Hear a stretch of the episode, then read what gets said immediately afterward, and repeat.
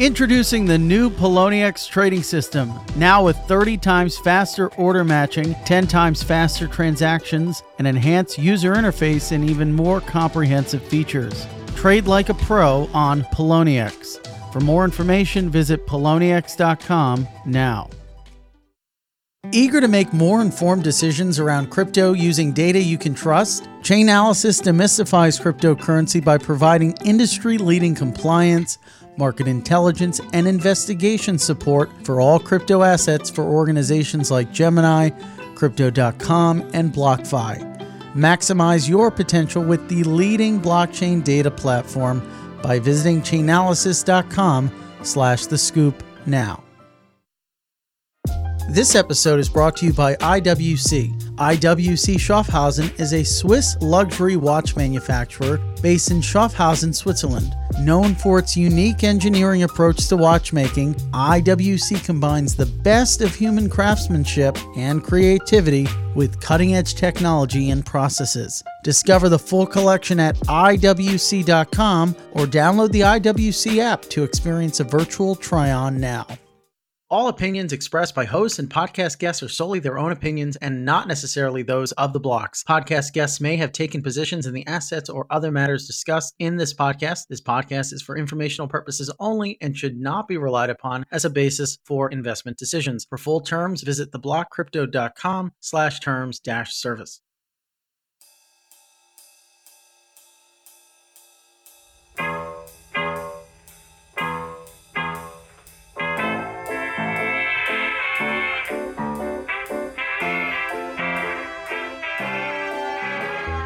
Ladies and gentlemen, welcome to The Scoop. I'm your host, Frank Chaparro, editor at large at The Block. And today, joining us on the other side of the mic is my guest, Keith Grose, head of UK EU for Plaid. Sir, thank you so much for joining us. Thanks for having me, Frank. It's great to be here. Great to have you here. Let's get into what you're working on over at the firm. We, we kind of talked a bit about your growth story, your career history, if you will you were going to be an academic, but you were gripped by the the world of Google, and then you found your way down the crypto rabbit hole and have kind of been driving a lot of the different types of product innovation for crypto at Plaid. So we can talk a bit about that, but maybe you can give our listeners just some background on what you do at the firm. Yeah, maybe it's helpful. I guess I'll start out giving a little bit of background on what Plaid does and then what I do at, at Plaid as well. So, if people aren't familiar with Plaid, we're an open banking platform and network. And what that means is we've connected to thousands of banks, more than 12,000 banks all over the world, and we standardize that access through a single API, which doesn't sound very sexy, but it's a really important part of the crypto and fintech ecosystem because what it does is you can combine that with KYC with data analysis on top of that bank data and create a way to onboard users into the digital financial ecosystem. I always just knew it from, you know, when I want to like connect to a new bank, right? It's yeah, like exactly. Whether it's like a Wealthfront to Chase, you're kind of sitting in between those two guys to get the information across. 100%. And if you want to fund your Coinbase account, it's the same thing. And so what we do is we let you take your bank accounts and take your financial data and life around the digital world with you via APIs. And so what I do is I led our expansion to Europe. What brought me to Plaid is I was working at Google before, helping expand their Google Pay and Google Wallet API suite and build out their hardware businesses. And I realized I love fintech and crypto, and I think technology is going to change the way people manage their financial lives. And I want to be a part of that. And I met the Plaid team. Zach is the founder, and William, who's now founded another company as well. And they were amazing. They just had such a big ambition and they really understood how much the way people manage their lives is going to change in the new world. And I wanted to be a part of that. So I led the expansion here to Europe, where now we support a lot of crypto exchanges, a lot of platforms to help them onboard users here in the UK, Western Europe, Eastern Europe, US, Canada, and more countries soon to come as well. So it's not just bringing people into the crypto ecosystem, it's also letting people track their crypto data all over the world as well, which is something that we announced recently. So we're one of those sort of back-end infrastructure providers, but actually really critical to making sure that crypto can grow and be as successful as I think it will be over the coming years. Mm-hmm. And how did the firm first get involved in crypto? What was the catalyst? Yeah, it's interesting. So the Plaid started as its own budgeting application that basically pivoted because of consumer demand and, and fintech demand into being a B2B service. And it's the same story with crypto. You had you had exchanges like Coinbase early on saying, "Hey, we need to find a way to let people load money into their account and buy crypto. Can we use your service to verify who they are, make sure the bank account is legit, authenticate our users?" And that's a big part of, of why we've been there. So it really was consumer demand. I think the really interesting part about this though is at the beginning of, of when Plaid got started, banks didn't want to open up this data to let people or consumers take their information, take their money with them all over the digital world. And it really took years of that demand building for the network to get big enough that now it's a key part of every institution's strategy. And I think, as you you know mentioned, we've helped grow a lot of the fintech apps like Venmo and Coinbase from really early days, and we've been with them all along the ride to help them grow into the behemoths that they are now. Mm, interesting. And so, how does that work? Like, what exactly is the service that you're providing in terms of connecting these different financial services apps together? What does the back end of that look like? Yeah, I'd like to think about it as onboarding basically. So you think about the steps when you download a new application and sign up. You have to prove your identity. You're probably taking a selfie picture if it's a financial service app. You're taking a picture of your passport or license. And then you're connecting your bank account. What we're doing on the back end there is we've done API integrations with all of the institutions. So we can connect you to your institution no matter where you bank and then we're validating is the name on that account match the name on that license what's you know what's the balance in this account are they good to transfer money even if it's going to settle on the back end two or three days later and what this enables is that sort of instant magic experience when you use a new fintech app where in just a few clicks and a selfie picture you can now do something that used to require you to go in person with a bunch of paper documents to your local bank or local branch to get access to these services be it mortgages be it crypto exchanges and we make that all happen instantly digitally via our APIs. Do you guys also facilitate sort of instant payments? We do, 100%. So a big part of the way we're used is to enable account to account payments. So basically yeah. paying from your bank account into a merchant bank account or paying another consumer. And we power that for a lot of the crypto ecosystem. So I think a really exciting part about this journey is we're actually helping make it easier for money to move from the fiat world into the crypto world which is a really important part of the growth of the whole ecosystem, obviously. So, working with many of the large exchanges, but also DeFi apps, NFT marketplaces, you name it, to make sure that it's as easy and safe as possible for people to be able to spend their money and take it into the crypto world whenever they want to. And so, really building this full stack onboarding system and money movement is, is how to think about it. I've always been confused when certain applications don't support the ability to just get it into your bank account instantly. Yeah. It's like if the technology is there, why not implement it? I think Coinbase was a bit slower. Like Venmo always, or at least as long as I can really remember, you know, I could basically instantly get money from Venmo to my Chase account. Whereas Coinbase, I think only recently started doing instant. Typically would take maybe a few hours or a day, but now you can pay a fee and get it in there instantly. I have two like questions about the process behind that. Absolutely. Like how is the fee determined? Is that just a is that a revenue opportunity for the backend service provider? Is that Coinbase charging it? To whom does it go? How is it determined? And you know, I would love to be able to send money from my Citi to Chase instantly. I guess I could yep. through Zelle, but Zelle's a pain in the ass to sign up for and it's like annoying. So why doesn't everyone just have that instant payment feature and then that other component that I asked about? This is a great question, and you're gonna have to stop me because I'm gonna I'm no gonna get go ahead and and and dive into this. Yeah, go ahead. so basically, part of this is due to the antiquated ACH rails in the US, right? And so when you're sending money on those rails, historically it's typically taken three days to settle on the back end, right? It gets batched into a file by your bank, which is then sent to a clearinghouse, cleared, and then settled two or three days later, sometimes 24 hours later. So when you're doing instant bank payments, and this is again where some of the back end magic happens, is we're running analytics to make sure that this is a non-risky transaction and thus mm. the company can front the money to enable instant payments is that based on me or is it based on on coinbase as an example that is based on the user So basically, so me, so, so yeah, the user, exactly. yeah.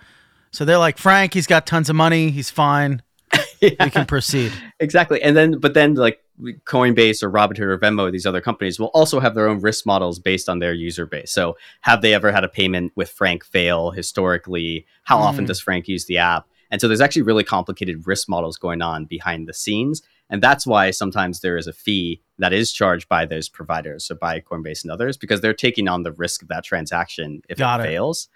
And the other interesting thing to think about, though, is what we do and what I spend a lot of time doing is trying to make all of these different payment rails and all these different markets as easy to use no matter where you bank. Because there's actually already instant payments in the UK and Europe on payment rails like Faster Payments in the UK, SEPA Instant in the EEA. And so actually ACH is very different as a pull rail that settles in two or three days. It's actually quite antiquated in that sense. It's like literally the difference between a steam engine train and those bullet trains in Japan. That's right. I mean, it's it's it's a total difference. But then th- this is where I think the value of some of these infrastructure players comes in because if you're a global exchange, you don't want to have to solve this in every single country, and so it really is powerful to build platforms that help abstract away this complexity, no matter where a user is banking, and make sure you can provide that same consistent experience. So. Short answer is whenever you hear that instant withdrawal or instant pay button, there's actually a lot of complexity behind the scenes to make sure that that's happening safely, securely, and instantly. It's super fascinating. And yeah, they're called bullet trains, but in Japan, they're specifically called Shinkansen, I think. I still have not gone to Japan and ridden one, but uh, I've done the Eurostar, so I'm working my way up. you know? Eurostar's good. Yeah. That thing's fast. Meanwhile, you know, if I'm getting back to Jersey, it's like, you know, that thing's clocking in at like 40 miles per hour if you're lucky. And then if you ever have taken the train south of the Mason Dixon, they transition from electric to gas or coal or something and they go even slower. I will avoid the Amtrak at all costs. Yeah, the Amtrak is tough. It's could be better. But they're redoing that big station in New York. When's have you been to New York recently? I have not been to New York yet this year. Actually, I've been Yeah. been stuck in London and Europe. I say stuck. It's been great. It's, it's the summer after COVID. well, you'll have to check out Moynihan Station. They're completely redoing it. It's um going to be a new Amtrak NJ Transit situation. That's a great analogy, though, for these different payment rails. Yeah, And I think part of what has me so excited about crypto generally is I do think it can change the world of payments as stable coins and other crypto native rails start to get more adoption as well. So that's something that I'm spending a lot of time digging into and focusing on too is how do we enable this whole ecosystem? How do we make it easier for people to track, take their money and their financial life with them? You know, I spent most of my career in San Francisco, but then when I moved over to London, I had to restart. My credit score didn't come with me all of these things. And I think it's a really interesting sort of personal experience to see something that lots of people go through that I really think financial technology can help change. yeah. The juxtaposition between the banking systems in Europe and America, and then abroad, is is pretty. It's pretty crazy. I mean, I remember when I first found out that and this must have been in college that in the UK there are no overdraft fees. Here in the US, we're moving away. I think Citi has now stopped doing overdraft fees. But I, I remember someone that I met who was from the UK was like, "Yeah, if we did that, there'd be there'd be riots in the streets." um, and it was it's actually quite normal for you to sort of overdraft it way into the negative as and it almost function as a sort of credit line. And then, of course, as you said, the difference between the actual underpinning payment rails. So there's a lot to think about. There's a lot going on, and you have to navigate the different sort of systems within centralized finance, within crypto finance, and then within DeFi as well. So as you prepare to build, what does the strategy look like? Where are you focusing your energy the most right now? Yeah, the way I think about it, and it's also how we focus our energy, is I think of us as being a network in between end users or consumers, so everyday people and their bank accounts, between financial institutions, and between new digital applications. That includes crypto applications and fintech applications. And your goal is to make the movement of money and data in between all those parties as easy and smooth as possible. So you really are trying to kickstart this network, sort of a classic two sided network, although the side it's three sided to get that going. And so when I think about where we focus, we're really focused right now on account opening and onboarding because we think that's the most important thing that's going to enable the next wave of growth over the coming 10 years in crypto and fintech. So what that means is again going back to how do we create, you know, take away the complexity, really smooth experience for someone to go from I want to download this exchange to having a magic moment. I want to download this new app to having that magic moment. If you think about what that means in the crypto world too, you're thinking about the same thing around bank accounts, but with wallets. And so I'm excited to spend more time thinking about what's going to happen in the DeFi world around that as well. I think part of what we've enabled is the ability to use your bank account and take it around the web the way you can use a crypto wallet and connect it on any sort of DeFi website when you go to it. And so when I think about where that's headed, you, are essentially as a user going to have this back end wallet, whether it's your bank account or your crypto wallet, that you control the keys to and you can take wherever you want to use it around the digital world. That's where we're headed. And so making that experience as easy and simple as possible and providing developers all the tools that they need to build great experiences is where we spend all of our time.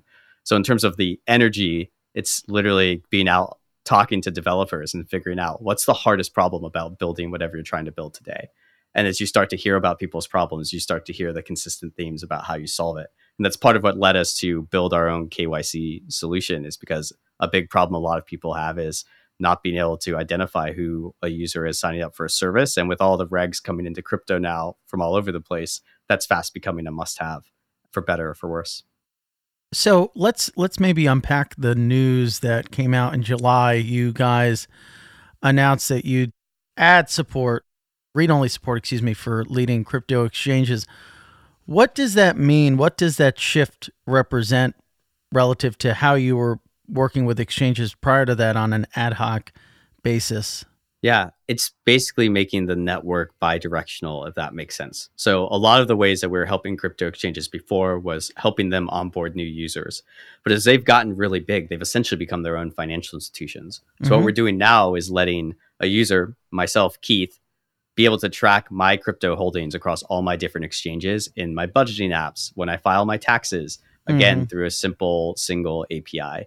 And so I think for me, I feel the benefit of it because I used to have what we would call personal financial managed app internally, but basically a budgeting app where I would track, okay, here's how much I spent on my credit cards this month. Here's how much my bank account has in it. But I couldn't bring my crypto into that. I had to have a separate crypto portfolio tracker now all of those are accessible in the same place. And so again, we are seeing crypto becoming a legitimate asset class and it needs to have all the tooling around it to be able to track it and use it in exactly that manner. And you're starting to see this happen at the institutional level as well, right? You're starting to see RIAs want to be able to track their clients' crypto holdings. And this goes back to the same thing. You want to be able to provide that access, but it needs to be safe and it needs to be read only because nobody wants to give away the keys to their wallet, right? They just want to be able to track how much they're holding at any point in time. And that's what we enable here by partnering with these exchanges. Do you see the growth rate of adoption slowing in the face of everything that we've seen in the market over these past few months with, you know, liquidity kind of being pulled out of the system, the blow up of various firms and hedge funds? You know, it's really interesting. I think it depends on what you mean by activity if you're talking about trading activity or dollars flowing in, there's certainly been a dip there. I think if you just have to go look at the Q2 results for the crypto exchanges that are public to see there's definitely a hit in the past few months. On the other hand, though, if you're looking at the number of active addresses on some of these blockchains like Ethereum, Solana, BTC, or the number of actual active transactions, it's staying really steady and growing. And so I actually think the underlying economic activity, if that makes sense, is mm-hmm. exactly on the same trajectory it was before. And you probably just had some of the speculatory excitement around the investing side taken out of it. We've seen this cycle before, right? In the in the winter markets of 2018. But I think I'm still very excited for what's going to be built during this time because the developer activity is growing at the same rate. Yeah, that makes sense. And where do you think stablecoins fit into the future of payments? Is it just going to be like to what extent are we going to all have wallets instead of a bank account and pay for everything yeah. in a USD or something? I, I mean, I think it's it's a really good question. I think it's too early to say exactly how it's going to shake out, but I think what is clear is that stablecoins are going to play a really huge role in the growth of the crypto ecosystem if for nothing else, by enabling settlement and transfer of money across borders in a, again a stable currency. And if you see just the growth of that over the past two years, I think USDC has gone from being like five or 10% of the stablecoin market to more than a third of it in just the past two years. Like there's massive changes happening under the covers right now in the stablecoin ecosystem. I think the interesting question longer term is as stablecoins get bigger and bigger, does this become something that centralized governments want to have a role in? You you head towards the CBDC world, like you have the digital yuan in China, mm-hmm. or is this third parties like USDC that are backed by verified assets? I think that question is very much one that still needs to be answered. But the role, I think, of stablecoins is clear, and the benefits that they offer for individuals are clear as well. And I think there's something really interesting again about providing individuals who are used to fractional reserve banking the ability to own their own coins as well. I think there's going to be some factor of that being important for a certain portion of individuals in the long term. So, in short, I do think stablecoins have a huge role to play in the future of payments. Whether I think people will only have a crypto wallet versus a traditional bank account, I think for the foreseeable future, you need both. But I think certainly there's going to be the type of thing where users are going to have have one foot in both sides of that ecosystem users probably will. What about financial institutions? You think Chase will give me a wallet one day to hold my USDC? I wouldn't be surprised if they're thinking about it. I'm sure most financial institutions have a you know a skunkworks team looking at crypto, thinking about what we should build.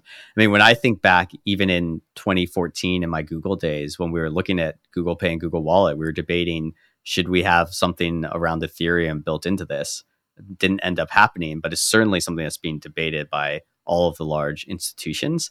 I think the question is, does that fit with the ethos of sort of the crypto native population? Maybe less so. But when you think about this hitting mass market? I mean, again, we only have 200 million Ethereum addresses to date. There's 7 billion people in the world. There's a lot of people that still have to come into this ecosystem.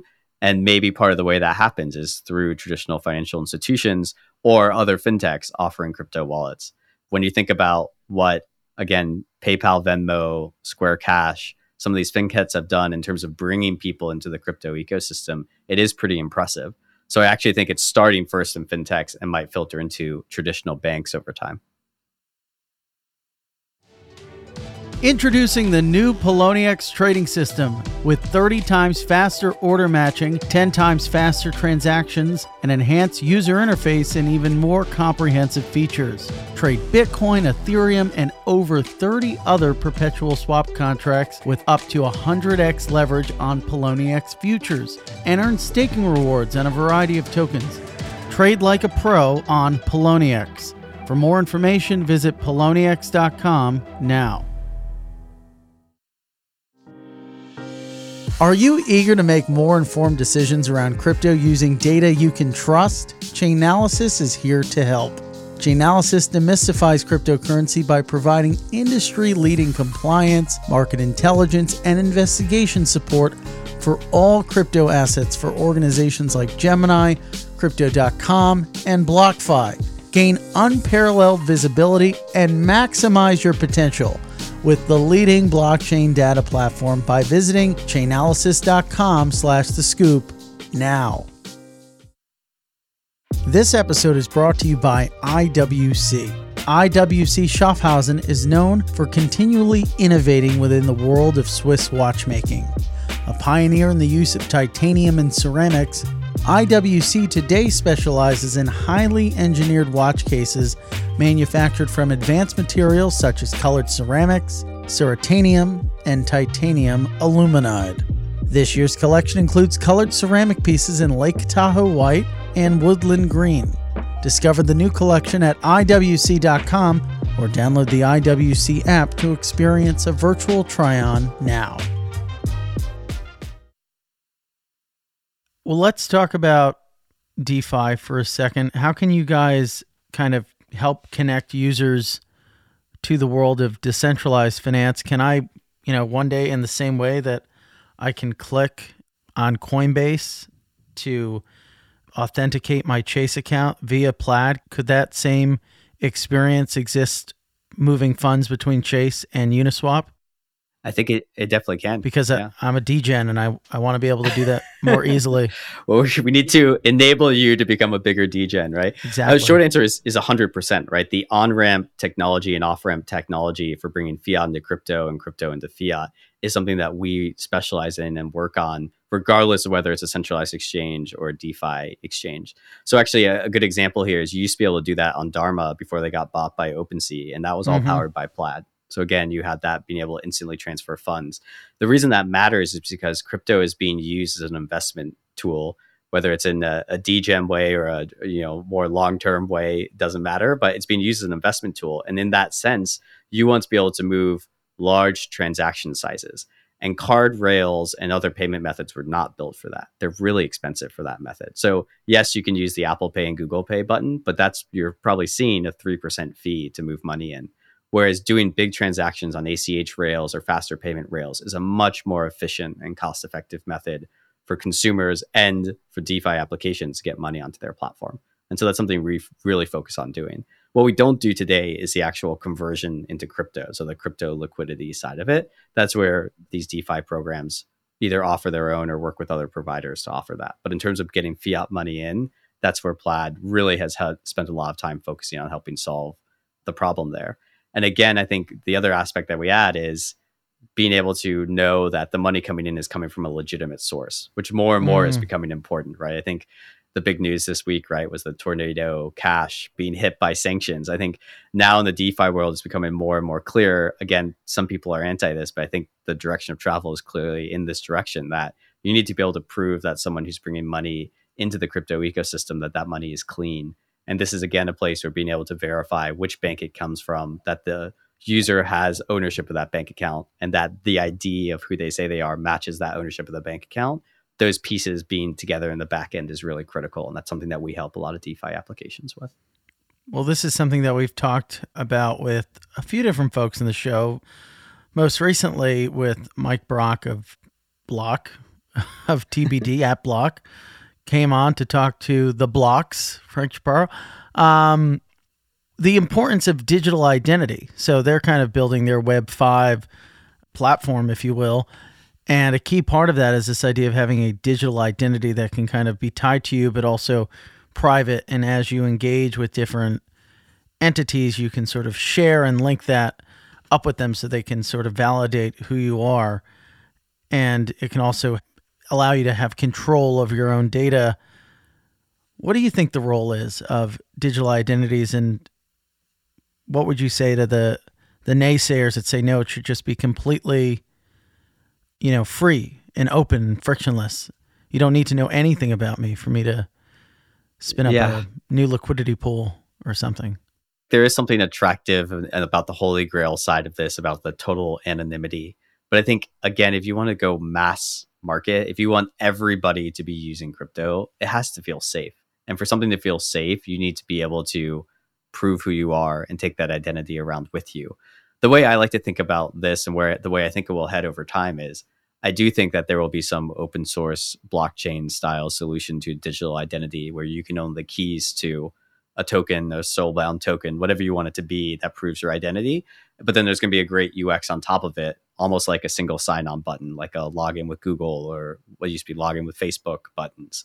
I think you're going to get to that world in crypto where you can log in with your own digital identity that you have as verifiable and can take around with you. There's a lot of companies that have been working on things like this, right? You have Three Box Labs with Ceramic Networks that's trying to think about how can you create a social network that you can take around with you, control as a user. There's also, you know, I think about Keybase, which I believe was bought by Zoom back in the day, but they used to try and verify users by having them post hashed phrases on social media that they owned. And again, you build this social verification. So this is starting to be attacked by a lot of different players. I don't think it's been solved yet. But I think if you look at other markets around the world where digital identity is already a thing, the benefits are so clear. So in a lot of Eastern European and Nordic markets over here that we see, actually there's already a digital ID and it's typically either government backed, like you have in Estonia, where you essentially have a digital license, or you have a bank ID type of example in the Nordics where all the banks got together and created a shared identity based on the KYC mm-hmm. they've done for users when they sign up for bank accounts. And it's so simple if you're a user and a native in one of those countries to sign up and use new services. It's so clear that that has benefits long term in creating safety while creating a really easy to use experience. And when you think about the US and some of the mobile phone operators who are thinking about being able to partner with state departments to load your license onto your device and carry it with you. I think we're really fast heading to a world where your identity is no longer a passport or a license. It lives with you online or on your device in the secure enclave and you take it with you wherever you want in the digital and physical world. I think that's where we're headed. And how is the firm involved in that? So, where we're involved with that is two ways. One is we partner with a lot of data sources to be able to verify an ID. So, again, we have an offering. This was through our Cognito acquisition recently, where you can take a picture of your license and we'll validate that that is, in fact, a real license. And then you take a selfie and we validate you are the person that appears on that license. And then you have tokenized proof that you can take via our APIs into other applications to say, yes, we've proven that this person is real and they are who they say they are. So that's where we help. And then the piece that we also do is tying that to the identity of the bank account holder. Mm. So again, this is where you provide a lot of trust and safety. And so some of the things that we work on that again we support crypto exchanges with here is you have people who will use a legitimate ID to sign up for a service, but then try and send money from a nefarious bank account. By making sure the bank account is owned by Keith and Keith has proven his identity, tying all those together is how you create a safer ecosystem. What we don't do is create a digital driver's license yet. That's you know what Apple and others are working on. I think there's a lot of players working on this. The problem with digital identity, or why it's so powerful, but also why it's so hard to do, is it really only works if it's at scale, right? Mm. If everyone is using it, if every institution is accepting it, if every merchant is accepting it, and that just takes a really long time to happen. Um, and it takes somebody with immense reach, like a Plaid, like somebody else, to be able to help create those those pieces of technology. And it honestly, in a country as big as the United States, you don't have that ability to create uniformity. You have so many banks, you have so many fintech apps, you have so many local and state governments, and you know that's part of what makes this place special is that sort of the self governance of the states to a yeah. degree, but it also results in everyone looking a little bit different in terms of the technology that is readily available. It's funny, you know, in Australia, every every time you go out to eat, and I'm sure this this is like this in Europe as well. There's not a single place that doesn't come up to your table with the terminal, uh, the Cash App device, or a similar type of a device, and you just plop your card in there, or just tap the card, tap your watch, and here, even like some of the biggest companies in, in the country, Walmart, for example, like don't take Apple Pay or, yep. or Google Play. They take Walmart Pay is what they have. And it's just mind blowing to me. Like it seems like it's so simple. And this is something that I feel like you guys can help facilitate. But how do you sort of push the innovation? Like, if Walmart, if you're listening, just please accept accept Apple Pay. It's so easy. Home Depot too. I go to Home Depot.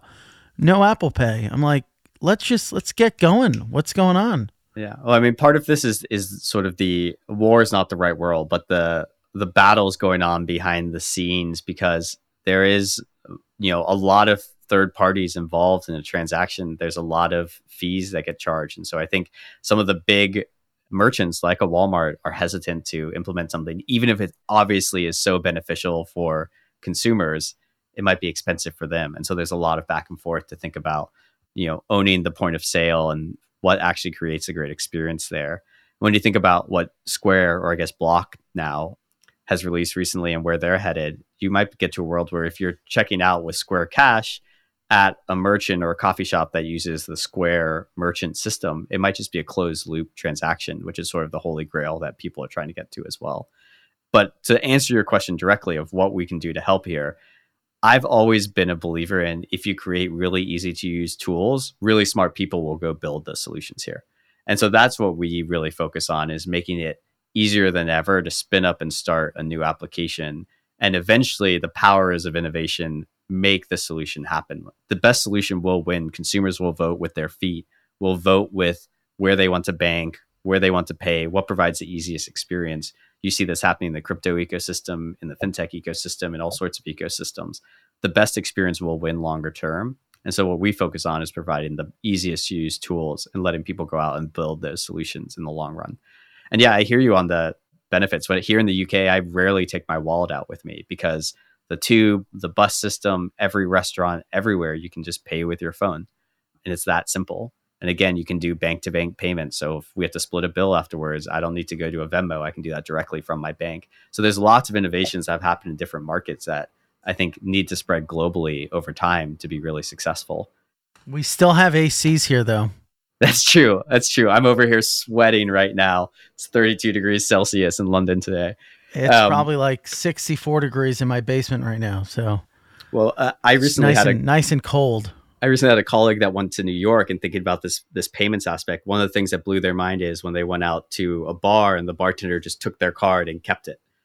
That yeah. so that seems so strange to someone coming from the UK and Europe. It, yeah, always, it always freaks you out if you've never out. seen that. Whereas you know, growing up as an American, you're very used to that setup, but it's something that is very uniquely uh, tied to the U.S. payment infrastructure. It is not something that is global in that sense. And so I do think that for being as big and advanced an economy as the US is, there's a lot of things that a lot of conveniences that they could take from other places and uh, hopefully will scale back into the US over time. Mm, yeah, it's very it's very strange, but interesting. I went to dinner not too long ago, and I ordered a drink, and he said, "Let me get your card." He goes, "I trust you, but the restaurant doesn't," which I thought was very funny. All of this is underpinned by varying degrees of trust. How do we instill trust into the system between all these people trying to move value? I mean, that's a great way to to put it right is like mm-hmm. this is and this is this is why i remember the the people who introduced me to crypto back in the day the engineers were talking about how interesting it was to have a system based on numerical definitions or algorithmic trust versus human based trust I, I do i have come around to the fact that i think longer term you need both for this again to truly scale but it's really interesting that what we're really talking about when you're talking about payments is trust Mm-hmm. You trust your institution to take care of your money. Do you trust this individual to to actually be good for the payment they're making? It is all about that. And I think we're more and more moving to a place where trust is becoming digital. Improving trust online in the digital world is very different than proving trust in a physical community based system that most of humanity has been in for most of history. Absolutely. So what product should we expect out of the firm over the next couple, you know, months, half a year? Yeah. I think a few things here. So we talked about crypto data aggregation, adding more insights and analytics on top of that is something that's going to be interesting. So again, making it easy for you to categorize what's a transfer versus a payment versus an investment, making your own crypto data useful.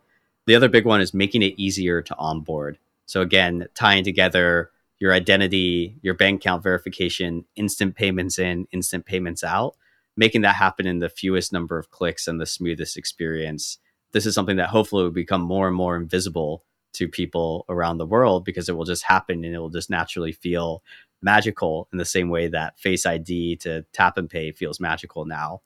That's what we're helping to build here. So, being that bridge between the fiat world and the crypto world and going much deeper into the payments there is something we're really focused on. So, the ability to, to reconcile funds instantly, to do instant payouts, to manage risk on behalf of some of these exchanges with their end users. All of those are products that we're looking to build out and go deeper into our API suite. So hopefully the end outcome of that is we have new wallet creators being built, new exchanges scaling, and new people entering the crypto ecosystem because I do think it's a really interesting place. It has a lot of benefits for people if done safely and appropriately. And that's something that we're really working to help build. Yeah, you got to help people, you know, not get giga rugged. That's yes. the yes. Yeah, that's it's what we true. want to avoid. Well, well, part of uh, like a good example here of that is I think there there are still people who get you know a wallet address in a random anonymous Twitter DM that will actually go and try and send money to it. Right? It's the new version of the Nigerian prince email scam right? And so I think being able to verify wallet addresses is something that's really interesting as well. And bringing more safety into the digital ecosystem around crypto is something that we're spending a lot of time thinking about how we can help there too. Mm-hmm. And and that's the other thing, like you know, ensuring that the wallet is the right type of wallet to send something to, and to yes. sort of, you know, have features around or warnings around making mistakes. That was the big thing back when the first NFT wave hit was one of the celebrities who got got a Bored Ape or something, like send it to his Coinbase wallet, which is like, no, no, no, no, no, no, don't want to do that. But for people who live and breathe this stuff every day, they, you know, we can kind of joke about how silly that is. But for normal people that are not as crypto savvy, that seems like a very honest mistake. 100%. And just understanding what different chains are and what that means. Like what is Polygon versus Ethereum? This is stuff that I still think it hasn't been diluted to the point where the average person on the street can really grok it and really can get into it and feel safe without having to do a lot of research. And I think for crypto to really reach the impact that I think it is capable of doing, it has to get to that point where it feels that safe and that normal. And so I think there's a lot of work to be done on the UX and safety side and sort of the educational side, to your point, to make this adoption really grow. Yeah, I totally agree. Well, sir, really appreciate you coming on the show. This has been a lot of fun. It was fantastic to be here. Thank you for making the time and for introducing me, I guess, before the show started to the world's best sandwich. So I'm going to take that recipe away. that is something that it's just so easy to make. just put the chicken on the pan there, top it up with some oregano, pepper, sea salt, put some olive oil over it, let it take care of itself after a while. a tiny bit of marinara on top of it. Let it keep cooking a little bit. Then I get the sandwich, the, the ciabatta bread ready. Put the mozzarella on both sides. Drizzle some more olive oil. Put that in the air fryer for a little bit of time. Chicken at this point probably getting getting to be about ready. Take that out. Okay. Take the bread out. Mozzarella is melted. Okay. Put the marinara on top. Also have some heirloom tomatoes. Get the arugula. Boom. And and the secret with the marinara is I put a little bit of honey to sweeten it. All right. So you get those heirloom tomatoes, the mozzarella. It's just so many amazing As flavors. I said, Anthony Bourdain vibes. Well, if, I mean, if you ever get tired of doing the Block podcast, I think you should just start recording live recipes and your own sort of feedback and just putting those up on YouTube. I, th- I think there's something there, Frank. Yeah, I I honestly agree. Like, but we shall see. All right, sir. Where can our uh, listeners learn more about what you're doing and what we should expect next? Yeah, absolutely. They can find us at plaid.com, P L A I D.com for all the latest. And you can find me on Twitter at KMGROSE, KM Grose. Thanks again for having me on. And hopefully, we talked a little bit about all the tools and the way that we're helping make crypto grow. But I'm excited for the developments here. I think we'll get through this winter and it's going to be an exciting future ahead for the crypto ecosystem. It was great to get your insights on this, Keith. Keith, thank you again for joining the show. Hope to talk to you soon. Sounds good. Thank you, Frank. The Scoop will be back for you again with another great guest. Have an awesome day.